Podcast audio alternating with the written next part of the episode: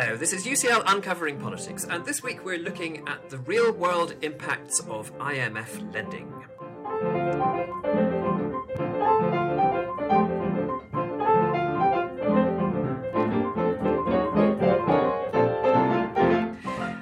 My name is Alan Renwick, and welcome to UCL Uncovering Politics, the podcast of the School of Public Policy and Department of Political Science at University College London.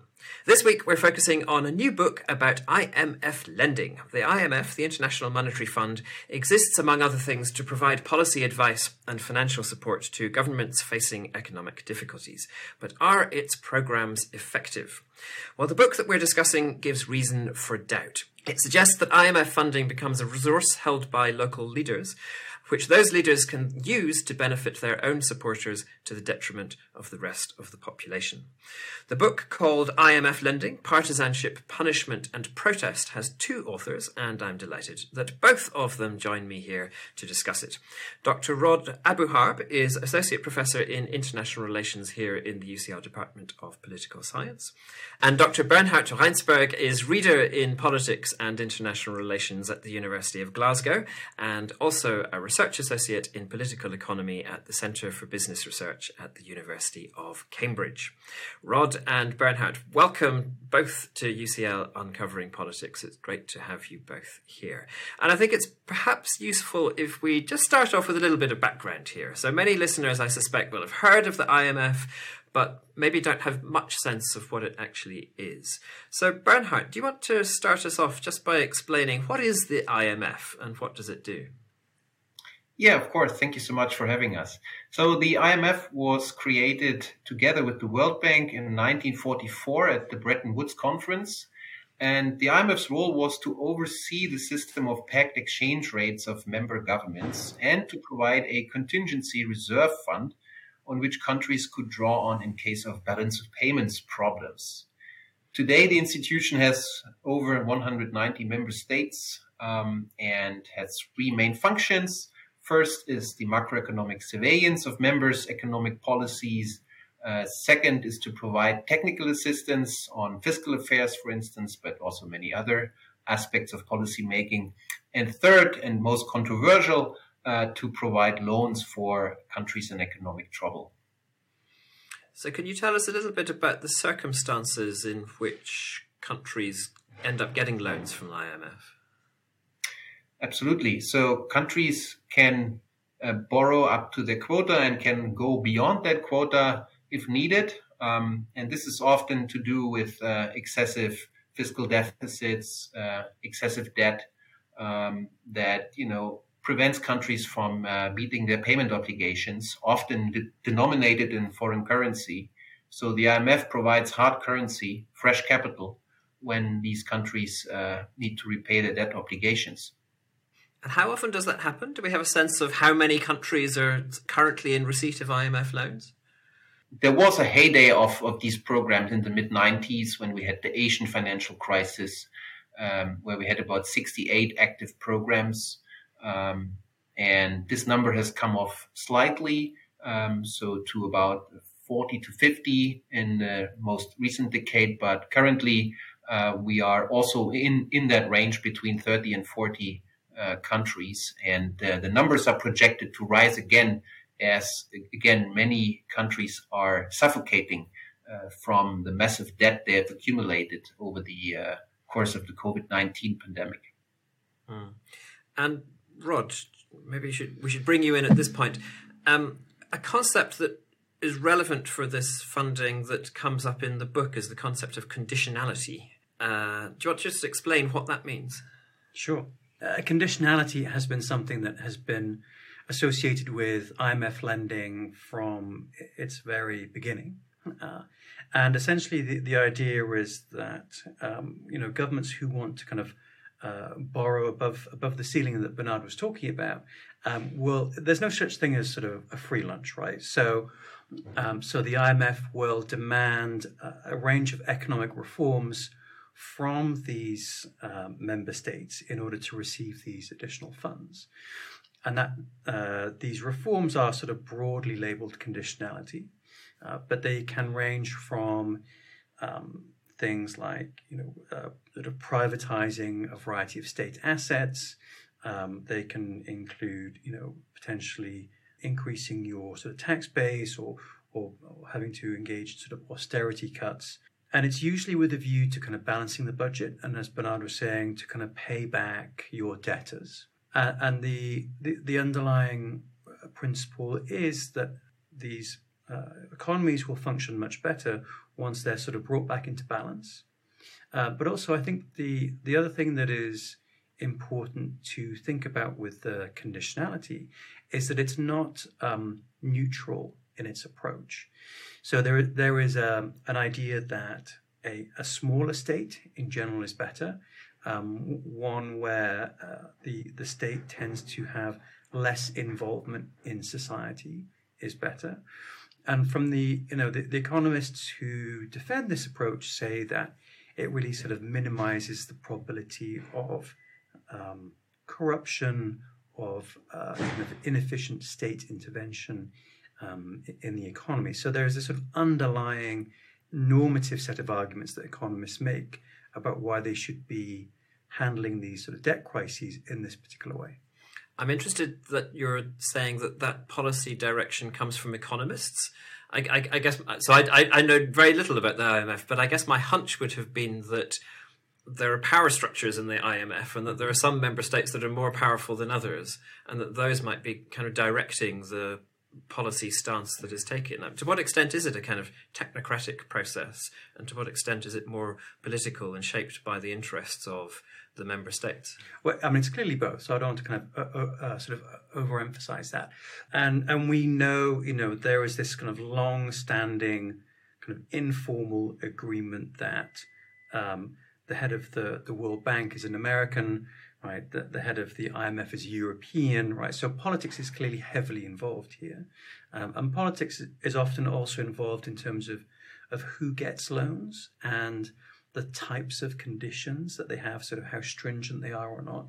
So, are they allies of the US or the UK? And there's there's a long line of research that looks at the politics behind the lending, but the uh, the economics behind it is uh, is is also something that has changed over time, and I'm you know I, th- I think both matter here, but um, the, the perhaps the, the the the clearest example that you've seen in in the sort of the change is that there are a number of sort of economic models that they tried to use in the sort of 50s and 60s, primarily at the World Bank, in terms of sort of building large large pieces of infrastructure and these other things, and that didn't seem to work very well.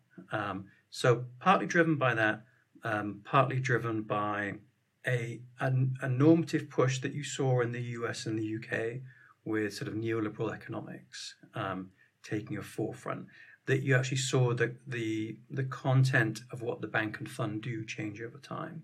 Mm-hmm. But that was also a function of who they employ. So there's a, a, long line of research looking at you know the fact that if you went to the if you did economics in Chicago, you got hired, right? Um, if you did heterodox economics elsewhere, you probably weren't going to get hired. So there's a particular ideological direction of certainly the IMF. I think the World Bank is probably uh, sort of broader in its approach to to these sort of development issues. Hmm, interesting. Bernhard, do you want to come in on that at all? No, that's okay. Sure. Comprehensive. Uh, in that case. I will. I will go on to another question. I should have said if, if ever you do want to come in, just stick your hand up and, and, and you can come in. Um, Okay, so that's really interesting. So um, we'll get on to your book in just a moment, but before we do that, it's useful just to understand what we already know from the existing literature, and I guess particularly what we know about the impact of IMF programs and IMF, IMF lending. And Bernhard, do you want to tell us a little bit about that? Yeah, so certainly there's um, you know a great interest um, in sort of the social economic consequences of these IMF programs. Um, so, of course, economists have often evaluated the IMF by what it's meant to achieve, namely to stabilize these countries, which I agree is a sort of a very important dimension. Uh, but here there's no consensus really. Um, so, whether or not the uh, IMF programs help countries to uh, get back on track with economic growth is still an open question. Some findings uh, say yes, others say no. For sure, we do have evidence that uh, IMF programs do not help countries avert future financial crises. In fact, uh, one can show that IMF programs increase the moral hazard for some countries, at least, namely those that are politically well connected to the major shareholders, and uh, that this moral hazard creates uh, reckless behavior in terms of uh, yeah self insurance with with uh, reserves and more reckless economic policies. Great, thank you. So that's very useful context for your study. Rod, do you want to explain just what exactly it is that you're focusing on in this book? What's the core question that you're trying to answer? So I think the way we began thinking about this book, Bernhard and I had a nice nice chat during the COVID lockdown. I was sitting in the back garden at that point in time, and I think Bernhard was in some sunny location in Glasgow. Uh, and w- what really struck us about the kind of the existing literature, for, for me, there are a couple of puzzles. Uh, so one is that, as you've seen, overwhelmingly kind of negative effects of these programs um, on on society at large, sort of worsening all sorts of areas of inequality, but also some evidence that politicians stay in power longer when they go into these programs. And that to me seems like a puzzle. So there's austerity, there's protest, there's uh, uh, poverty, but somehow politicians aren't being thrown out. So there's there's something going on there. So I think that's one puzzle. And then I think the other two uh, things that really kind of grated on me, and that's because I'm a political scientist and I think about how governments retain power rather than an economist. So there are some very well worn arguments in economics about who gets listened to. And these are primarily the groups that are most well organized. Uh, and so this is the literature that, that we know well. But there's also, I think, a tension there by saying, well, look, if governments simply listen to those groups who are well organized, then how do they respond to their voters? Because they need their voters to stay in office. Uh, and I think that's where this interest group, approach um, really underplays the role of governments as political actors in the distribution of uh, pain and benefit from these programs. So that's where our argument comes from. Um, and so we think that when governments, you know, face these difficult economic situations, they go to the fund for help. They don't have that much choice about what they can do. So they really have to implement uh, the agreements that they make. But nevertheless, these, are, these increments have discretion, and we think governments use that discretion for their own political advantage. So they will cut spending in opposition areas and they will try to protect their own supporters. So these kind of inequality uh, outcomes that we see and the fact that inequality worsens, we're able to explain who is this being done to. So th- these in these societies, not everyone is in this together. We find pretty strong evidence, as I'm sure we'll talk about, that the opposition is hit hardest here, um, and then it's the opposition who protests. Mm-hmm. So our, I guess, our the value of what we're doing is really tries to kind of unpack at the individual level what the consequences of these programs are.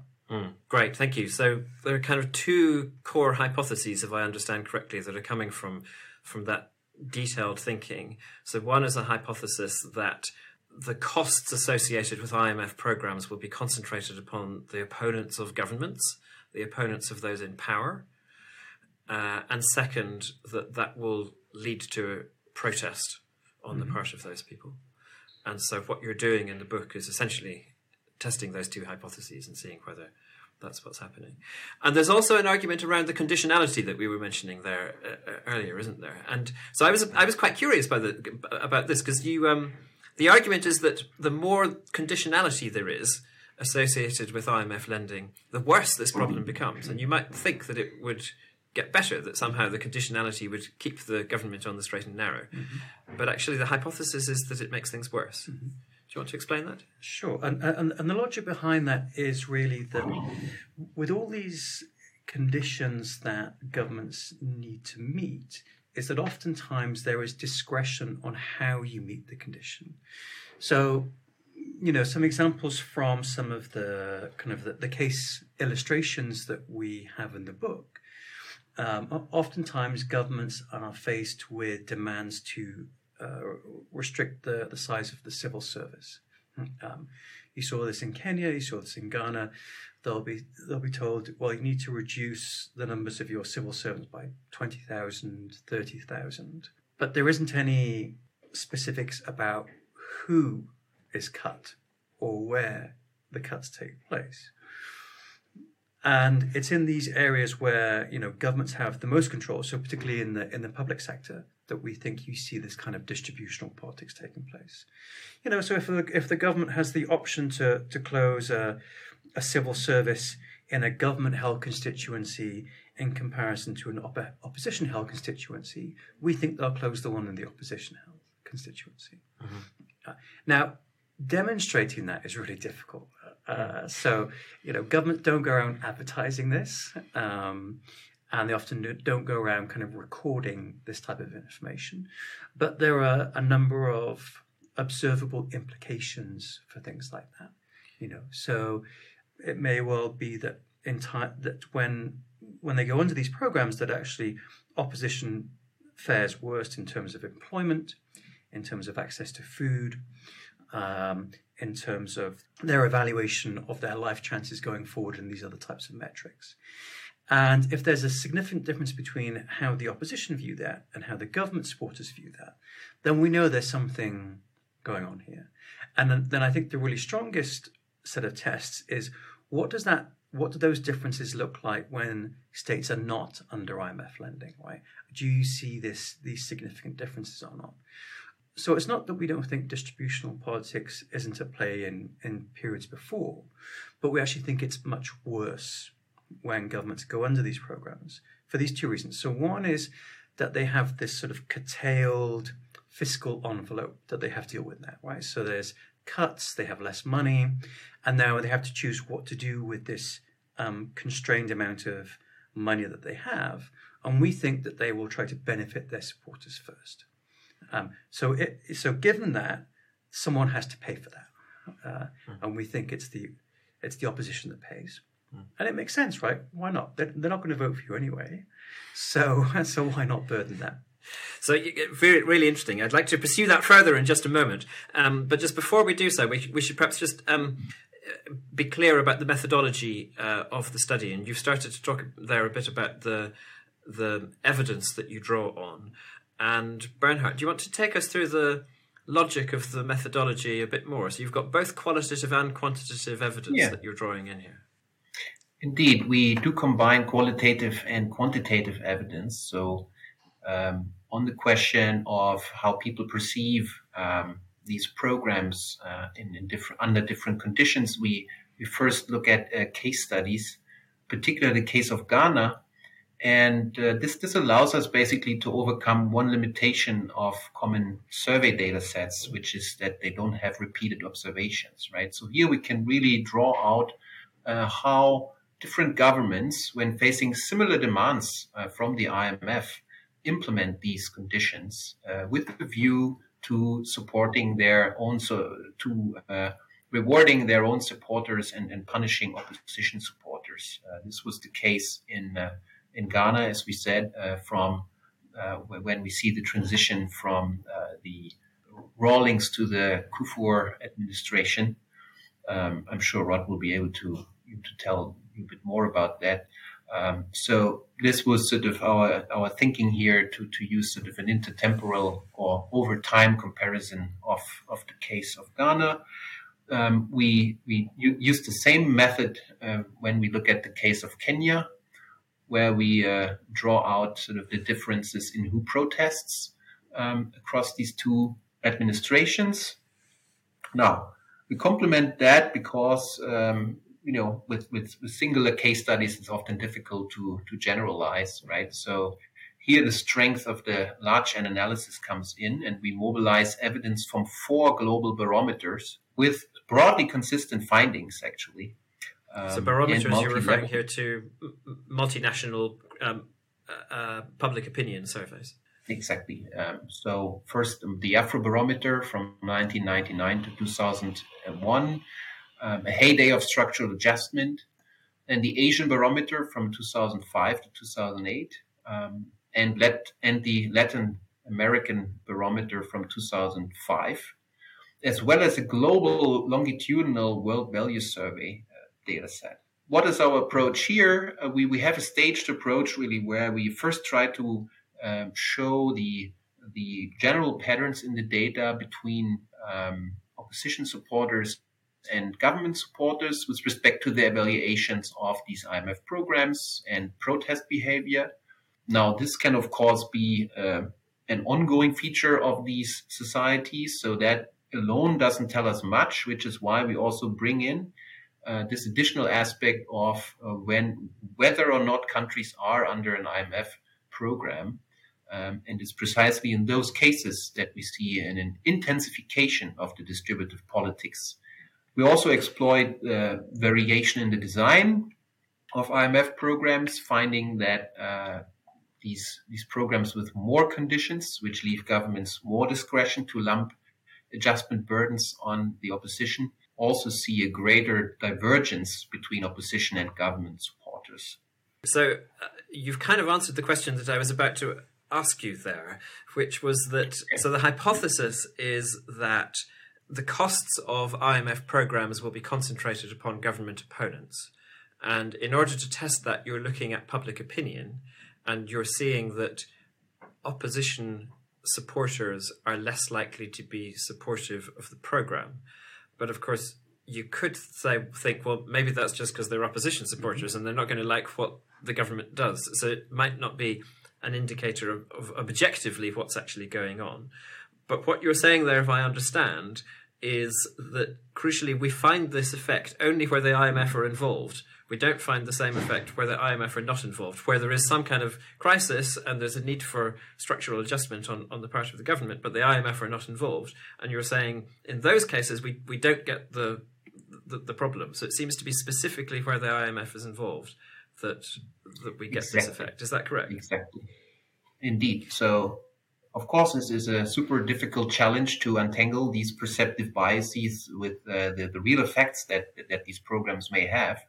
Um, but we undertake several empirical strategies to circumvent this challenge. So, just looking at the outcome, for instance, uh, that the structural adjustment program made my life worse, right? We, we do find, of course, a baseline differences between different partisans.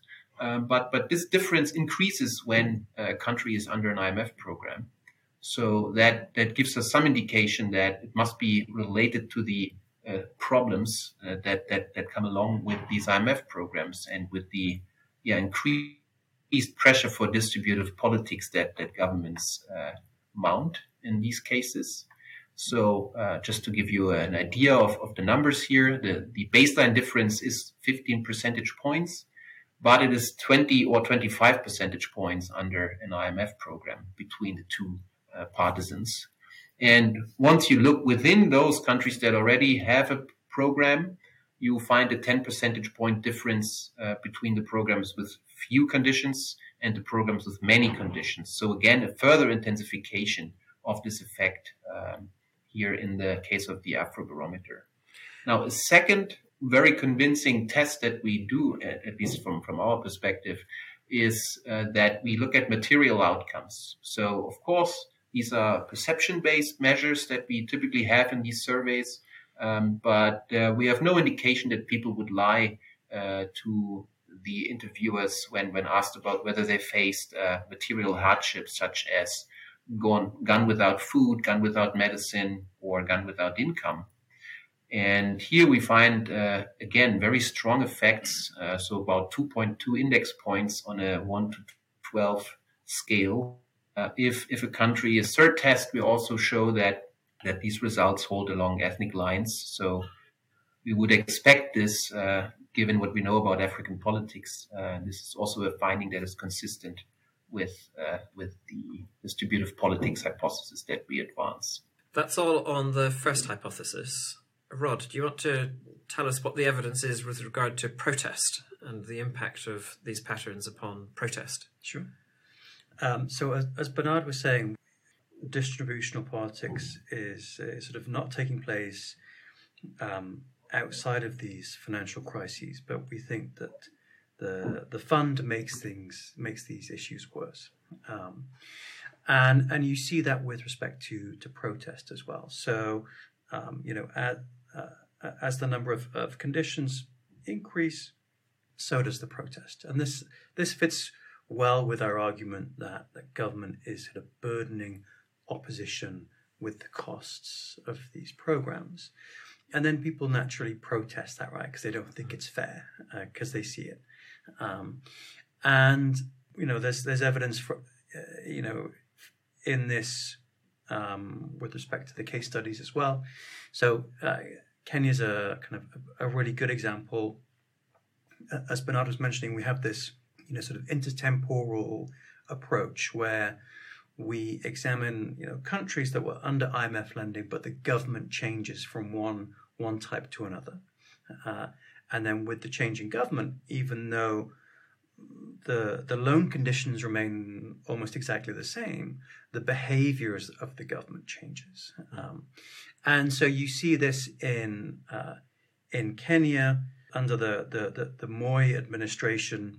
He is backed by kind of a, a relatively narrow section of the population, the the Kalenjin uh, ethnic group, and he is seems to be okay with people protesting him uh, as long as it's not his voters. So, so you see these types of protests erupt because of the cuts in public sector spending, in, in civil service that he makes.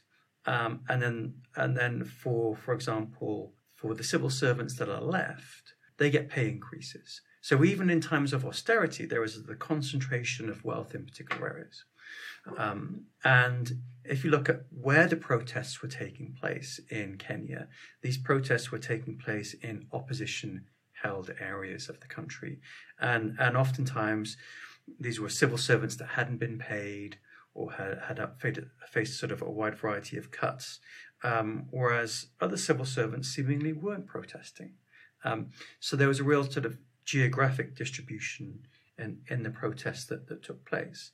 And then if you compare, let's say, the uh, the, the Moi administration with the um, uh, with the Kibaki administration that followed next, uh, his support base was much broader across Kenya, and actually, what you saw because of that, there was a, a deep reluctance to actually engage in any cuts, precisely because he was worried about the consequences of protest. And in some cases, this is understandable. In other cases, you saw uh, reforms that probably would have benefited uh, the Kenyan economy then not happen.